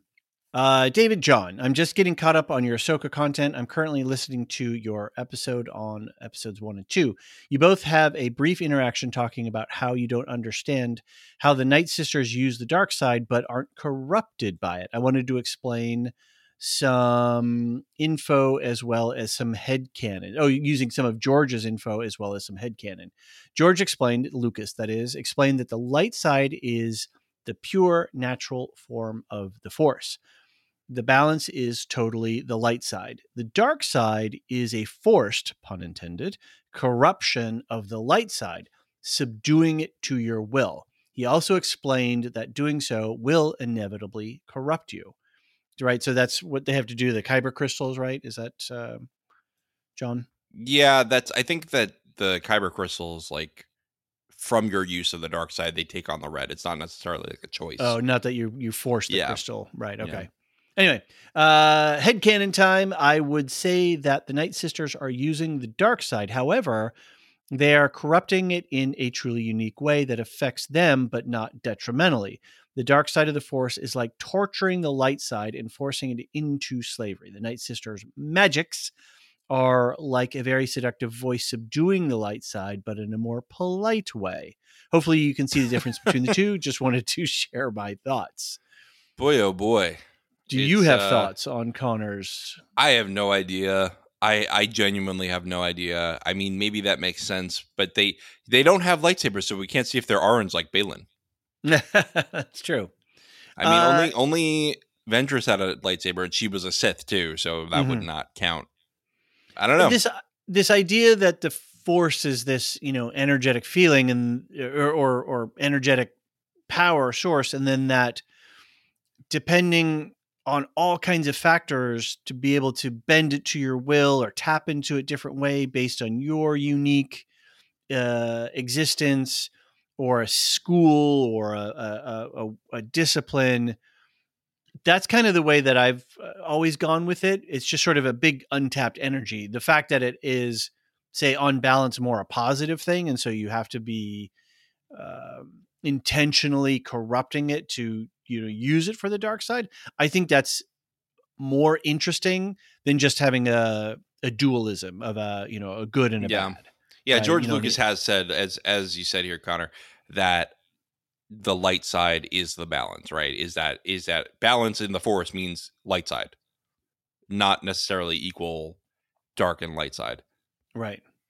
So Uh, I, I want to push back a little bit now that I'm thinking about it. Is sure, yeah, there is a novel called Dark Disciple, which is canon, and Ventress trains Quinlan Vos, who's a Jedi in it, in how to use the Night Sister type of dark side, and he goes to the dark side. Like he goes through a, a time where he's corrupted by it. So I don't think that it's necessarily the Night Sister magic itself that is turning them to the dark side. You could argue though that because she was Sith, she probably taught him more than just the Night Sister stuff. So I think it's debatable still. Right. Interesting. Well, you know, rich story ground if they decided to ever, you know, be creative in that regard. Well, they supposedly are with the Acolyte coming out next year. Oh God, please, fingers crossed. All right. Uh Marilyn writes in again regarding Revenge of the Sith. Hello, David and John. It was fun to reminisce with you about the third prequel film. I'm pretty much in agreement with everything you said, though it's been a while since I've watched it and I had forgotten a number of things. So this was this email is in regards to our podcast uh, about Revenge following the live watch. When comparing the prequels to the other films, and particularly to the first three films that come out, i.e., four, five, and six, it's important to remember the passage of time and the ways our expectations shift depending on uh, depending upon when we actually jumped into the Star Wars river, as it were. The thing to remember about 1977 Star Wars is that it was utterly unlike anything we'd ever seen before, and we knew that it would change everything in film. And I think this uh, claim pretty much holds to this day. So, in a sense, to compare what we now know as A New Hope with any of the other films, particularly on the basis of things like storyline or dialogue, it's not quite apples and oranges, though in a way it is. We're so focused on the other things, particularly visuals and sounds, music, and our expectations for things like dialogue. We're so different than just some ramblings from someone from yet another decade.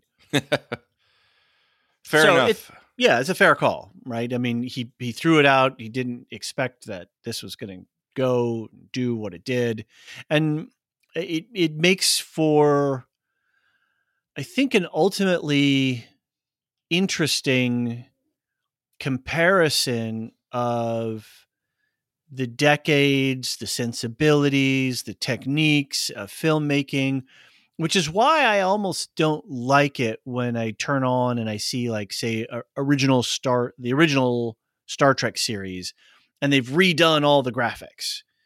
And they you know the planets and the ships and the, all the stuff or in or remastering Star Wars and changing the explosions and you know adding more street scenes in Tatooine because it's it's contemporizing it when part of at least for me what I want is the transport back in time. I want to reach back to another time and hear how they thought and what they thought and and and how they Mm. expressed that in in a visual medium. So yeah, I don't like tinkering this. If you want to reboot it and and reshoot it and do the whole thing, great, fine. That's a that's a whole different thing. But modernizing older films, I- think, does a disservice to us because it then takes us out of the time traveling perspective. yeah, agreed. Agreed. I think we should leave things intact. Marilyn continues, I think that in the sequel trilogy, Luke almost killed his nephew out of guilt that he could have let him get so far into the dark without noticing. I also think that Obi Wan turned on Anakin out of guilt, his own Padawan, after all, and I agree that it was very dark for Obi Wan to leave him on the lava field to suffer such agony. The plot kind of forbade him from killing the future Vader, so what else could he do? Yeah, I guess. I guess the only other thing you could have do is you could do is give someone else the job of dismembering him, right? I, I, I mean, hey droid kill that guy right. yeah. I, I no, I just mean like, you, the, as the writer, give a different Oh, character see. that job, Mhm. not uh, not not Obi Wan delegating. yeah, yeah. So yeah, I think if if you're gonna leave Vader alive, that's really all you could do. but then it sets up a moral that moral conundrum right if you could have stopped uh you know the worse, uh, uh you know somebody who's committing unspeakable horrors on the world you know should you stop them you know if Okay. you had the chance right I'll it's that I'll it's uh, a trolley problem thing I'll head canon for you, um, giving Obi Wan more absolution for this. Let's let's have Obi Wan carry Anakin back to the ship, put him in a med bay, They get hijacked. They kidnap Anakin. Obi Wan narrowly gets away. But that's another half hour to the movie. That's almost a whole other movie, right? You cliffhanger Right. that. Right. You cliffhanger that. You, you see him loading him onto the ship, and then you roll credits. On the question of precedence for Order 66, someone in the Discord already mentioned the Night of the Long Knives, Hitler's extrajudicial killings to prevent an imagined coup by the brown shirts in Germany. I would also point out that there are a number of other believable parallels, parallels, particularly in Scotland, the Black Dinners of 1440 and 1692, and the Glencoe massacre also of 1692. I think that those two dinners were also models for the Red Wedding in Game of Thrones. Yeah. All right, some interesting um, historical comp- or comparisons. Yeah, I guess I guess what's crazy about the Star Wars one is the scale, and and I mean, of course, see, I don't know the Night of Long Knives. I'm not sure how many people died in that, but in the in the Star Wars Order 66, it was about 10,000 Jedi. Right. And Night of the Long Knives, too, was, I think, largely an internal, do you call it a push? Uh, a push, a P U T C H. Is that? Am I trying to rack my brains here? Um, but it was an internal purge. It was as much as an internal purge as it was an external Yeah. thing. So, yeah, so Order 66 is an internal purge. So, it, Right. Yeah. All right. All right. I like that. And Order I like 66, that. I mean, how do you do Order 66 galaxy wide? That's a pretty incredible transmitters, repeaters, whatever. It doesn't matter. Technology. Sure. Yeah. Wave your hands. It's magic. It's all magic in the end. I have always hated what they did to Padme. She started out as a classic folktale hero, hero, a young girl or woman setting out on her own, determined to accomplish her goals, and accepting aid from anyone who would give it to her to the fairy tale trope of the dead mother. While I realize that there are examples of medical death by heartbreak, the imagery was just too strong, drawn from that literal, literal, literally fairy tale tradition, and I grieve for the loss of that bold, courageous young woman who was committed to her peoples and always chose peace first whenever possible. They really Mhm. did Padme wrong. Yeah. Completely wasted a talented actor and Uh-huh. a good story character and the whole thing. Yeah. It's really a shame what they did. Although Natalie Portman says she'd be willing to come back. So Okay. let's hope that uh, that happens eventually because she is a lot better in the Clone Wars. The character, I think that they're, you know, they they did develop a lot of that. She's always trying to make peace with the separatists and whatnot. She like goes through back channels and talks to somebody. Is like, hey, can we get you on our side? You know, can we talk about some kind of peace treaty? Um, and then of course Palpatine is still scheming though. Right. Uh, wrapping up, can't wait for the next two. I loved Solo and could not understand the negativity of the critics, professional and otherwise. And I will go on record saying that Rogue One is probably the best of all Star Wars films, superseded only by that one unforgettable original 1977 experience, which I will always consider to be the first Star Wars film, whatever names of the numbers they give it. May the Force be with you, Marilyn. Rogue One ranking high in the I know Feedback the hype meter is, is getting the hyperdrive. Maybe that's what we should call it. The hyperdrive is getting really high here. getting hot here. We're going to inject Yeah. some uh, coa- uh, co- coag. Oh God, now my brain is Coaxium? Coaxium. Thank you into our uh, into our intake manifold. And you're giving me a hard time about Thessel Run. in Come on now. invert the flux capacitor. Figure in Dan B closes us out. Solo is so good, got an undeserved bad rap. I think it captures the spirit of the OG 77 movie, maybe more than anything to come out since the return of the Jedi. I think that's a pretty good take on like, yeah, it's it is it is very close to 77 in the vibe of like it's kind of lighthearted but kind of serious. And there's Mhm. really stressful moments, but most of the time you're like, okay, everything's gonna turn out okay. Um, and there are there are twists and turns that you know having Alderaan be destroyed is a pretty shocking moment in 77 Yeah. but you also have here you know Qi'ra's betrayal is another shocking moment here and you know the the You- room don't tell where me you didn't see everyone betrays coming, though. everybody oh yeah I 100% it was coming Right. from a mile away she's like i'm not a, i'm i'm owing this and again that's another thing like we never got the answer of like what did she owe the crimson dawn but Sure. whatever whatever Yeah, d- well, but that's part of the mystique and that's part of the insight. You don't always need answers for, for everything in that regard. So, All well, right. all right, David. We've done another Star Wars Film Fest podcast, and uh, I think out I think it was fun. mailbag. I think Yep. it was fun. Good. Shall we do an outro? We should. Uh, and j- just to say, Star Wars at thelorehounds.com. Join us on the Discord.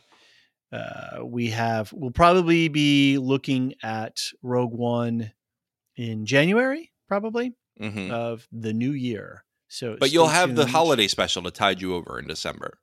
That's right.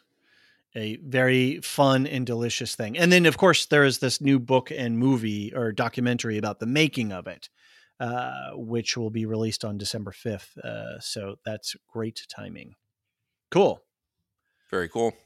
What's going on in the world of our affiliates? Elysia on the Woolshift Dust channel and Properly Howard movie reviews. Elysia's right in the middle of Beacon 23. That is Mm-hmm. the uh, the Hugh Howey series. If you liked Wool Shift Dust, if you like the uh, Silo, Silo. show, you'll probably like this. Uh, she's doing that. I know she and I are going to do something with the Doctor Who specials. We're not sure how many podcasts we're going to do on it, but I'm hot on Doctor Who right now. I think Elysia is too. I think Yep. we're going to have a lot of fun with that. Uh, we also did a Fall of the House of Usher podcast, and she did more coverage on her feed. So go check that out in the show notes.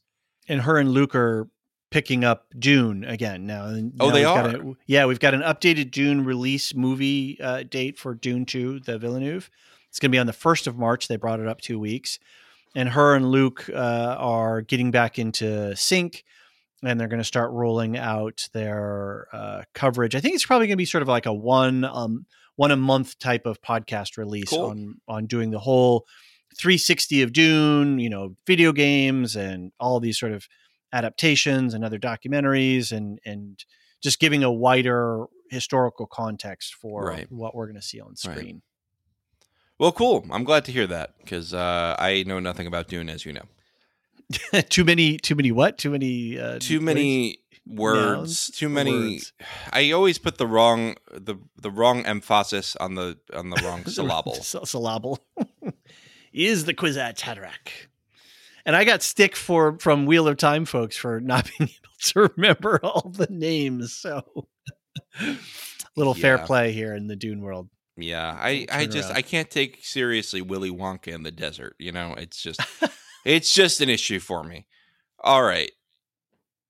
Uh, Properly Howard is on break, but they have a full season of remakes that you can watch, and they are on the Severance feed that we are sharing with them. They're covering the full season one. You can get, I think, the first six episodes now. Might be seven by the time this comes out, and um, we will be on season two. We will be covering season two with them. That'll be a lot of fun, and you can only get our podcast over there about Severance or on the Patreon if you're uh, a patron. Right. So just But- search Lorehound Severance and you'll find the the feed. Yes. Yes. A- And, there's a link in the show notes as well. Yep, yep, yep. So get, definitely go subscribe to that if you want our Severance coverage, and you are only on the public feed. Of course, we did the holiday. I was going to say we did the holiday special with them as well for the Star Wars. So Yes. that'll be out in December on Yeah, our so feed. if you liked them, if you liked them on the holiday special, you'll like them on Severance. Anyway, for us, we've got a few things coming. Uh, less so the next month, but I think we're going to pick up the pace in January with a couple things. Uh, we have, you know, Earthsea is going, Silmarillion story is going. We just put out another episode. We've got Second Breakfast is going to be going. Holiday special, as we've been talking about this entire podcast.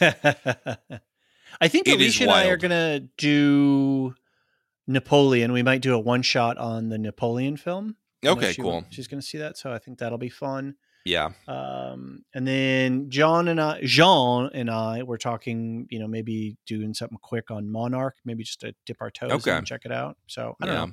And then Marilyn and I are cooking up something possible for Christmas. So we'll see. Oh, okay. We'll see if uh, something's in So- the oven. So it's going to be a buffet table. It's going to be a holiday buffet table, uh, Right. And, and we're going to see see.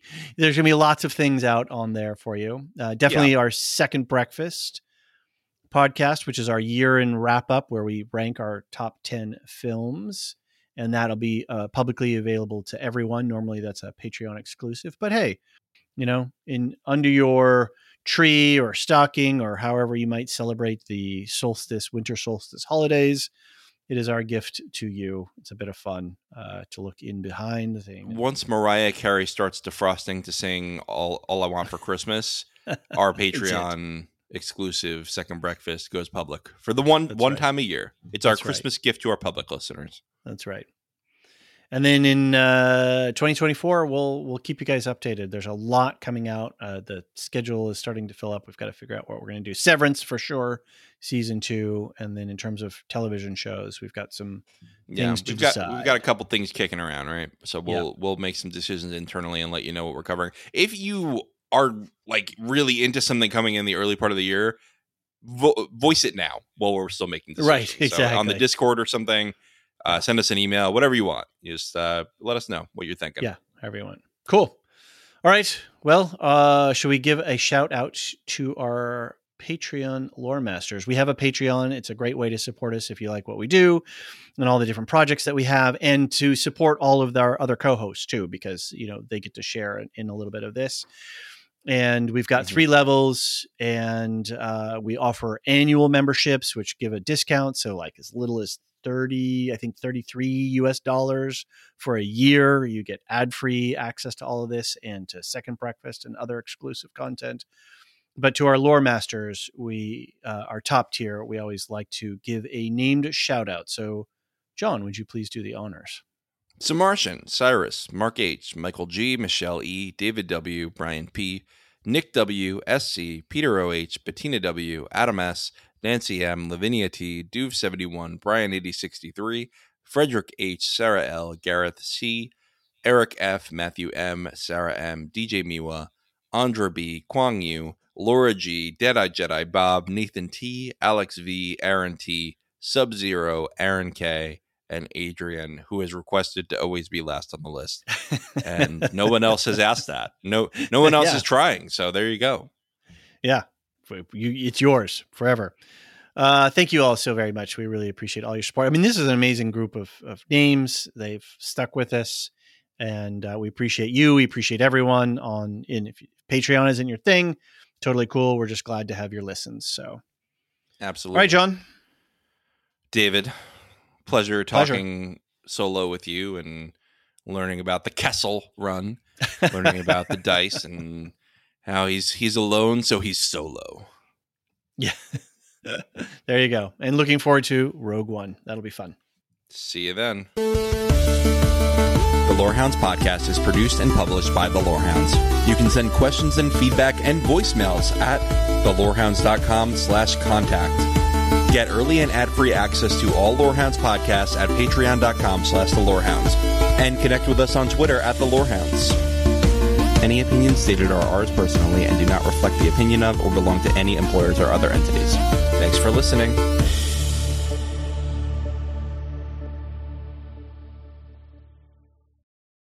A new Star Wars journey begins in the place all good journeys begin at, well, the beginning.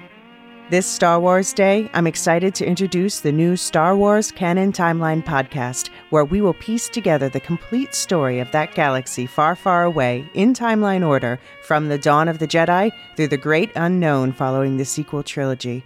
This is a podcast for both Star Wars superfans and complete newbies.